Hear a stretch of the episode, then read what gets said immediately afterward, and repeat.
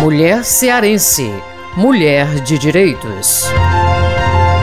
Esses papéis de gênero que a gente desempenha na sociedade, eles são determinados por fatores históricos, culturais. A constituição dos pilares da sociedade brasileira impôs essa hierarquia entre papéis de gênero masculino, feminino, e por isso que a gente se encontra ainda hoje com uma realidade que coloca a nós mulheres num papel hierarquizado enquanto cidadãs, que isso nos traz desigualdade salarial, nos traz a problemática da violência contra a mulher, nos traz a problemática da sobrecarga do nosso trabalho com as atividades domésticas, com os cuidados, nós somos as cuidadoras do mundo. A gente cuida do marido, dos pais, dos filhos, dos parentes adoentados. Então, nós estamos exaustas. A pandemia também veio para expor um pouco disso. E é importante que a gente fale sobre o problema. Eu costumo dizer que a gente não vai resolver uma problemática social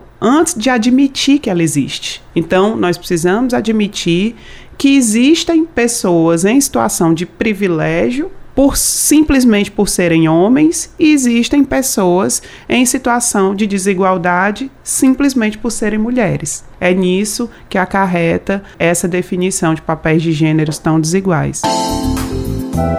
Raquel Andrade, advogada e coordenadora da Procuradoria Especial da Mulher da Assembleia Legislativa do Ceará.